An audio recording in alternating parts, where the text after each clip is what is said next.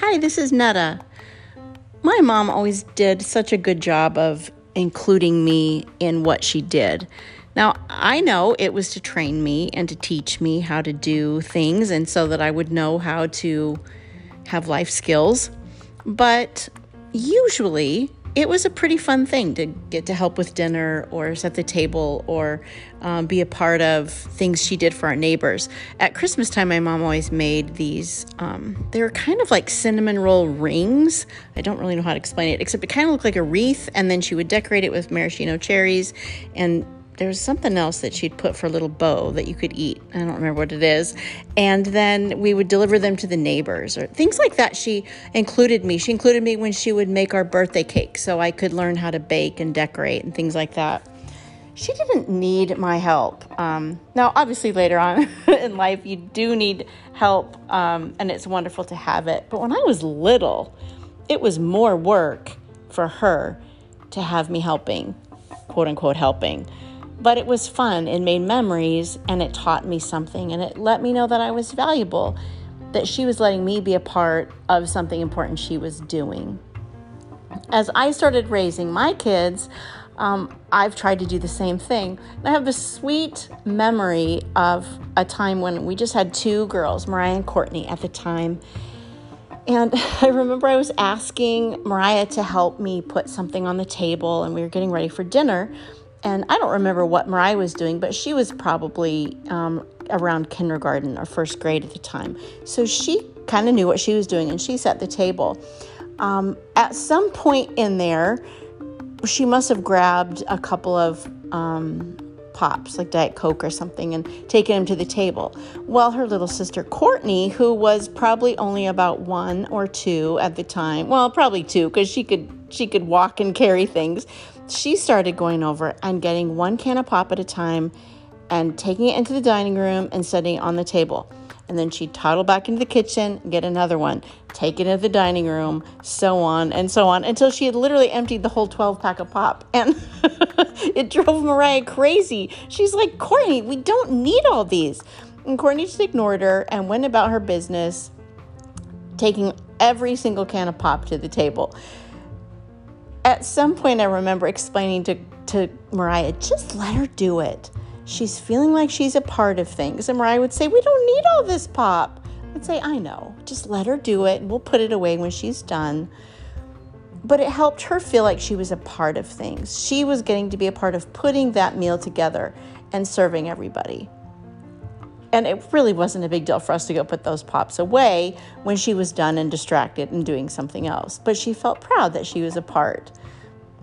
That's that moment comes back to me sometimes when I think of the amazing ways that God allows us to be a part of what He's doing.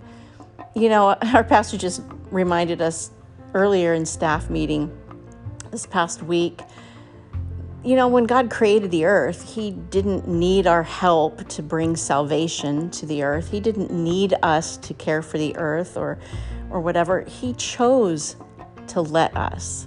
He doesn't need our help, but He values us and He wants us to know that He values us and to have that joy of being part of His big plan. Back in the I don't know, early 90s, maybe that, that book was circulating that kept telling us over and over ask God what He's doing and then join Him in that plan. I can't remember the name of that book. It had like Moses on the front or Abraham, I think, on the front. It was it, a huge impression on my life. As I read in the book of Acts, now in verse se- or chapter 7, it's talking again about Stephen that we mentioned in the previous episode. Stephen, this man of great faith who ran a food program and did miraculous miracles, is now becoming the very first martyr for the cause of Christ. That's huge. And in the process of that, he is talking about God. Now, he's quoting a scripture but his point is God didn't need us. God is way bigger. But here, here is what he says from, um, in verse 48 of chapter 7. The Most High God doesn't live in temples by human hands. Heaven is my throne, and the earth is my footstool. Can you build me a temple as good as that? asked God. Could you build me a resting place? Didn't my hands make both heaven and earth? And then later on, uh, verse 55, it's right about when Stephen's about to die. And it says, But Stephen, full of the Holy Spirit, again, gazed steadily into heaven and saw the glory of God. And he saw Jesus standing in the place of honor at God's right hand. And he said, Look, I see the heavens opened and the Son of Man standing in the place of honor at, the, at God's right hand. Now, at that point, the people like just went mental, and that was the end of his earthly life. Except at the very end, he says, Lord, don't charge them with this sin. And he forgave them. And then he was with Jesus. I want to back up to that thing about God doesn't need temples, He doesn't need religious stuff, He doesn't need us being a part of what He's doing, but He lets us be a part of what He's doing. And He gives us glimpses of bigger things. This holiday season and beyond, I want to be aware. I'm sorry, I'm crying. Can I ever make an episode where I don't get choked up? Um, no, because my name is Netta.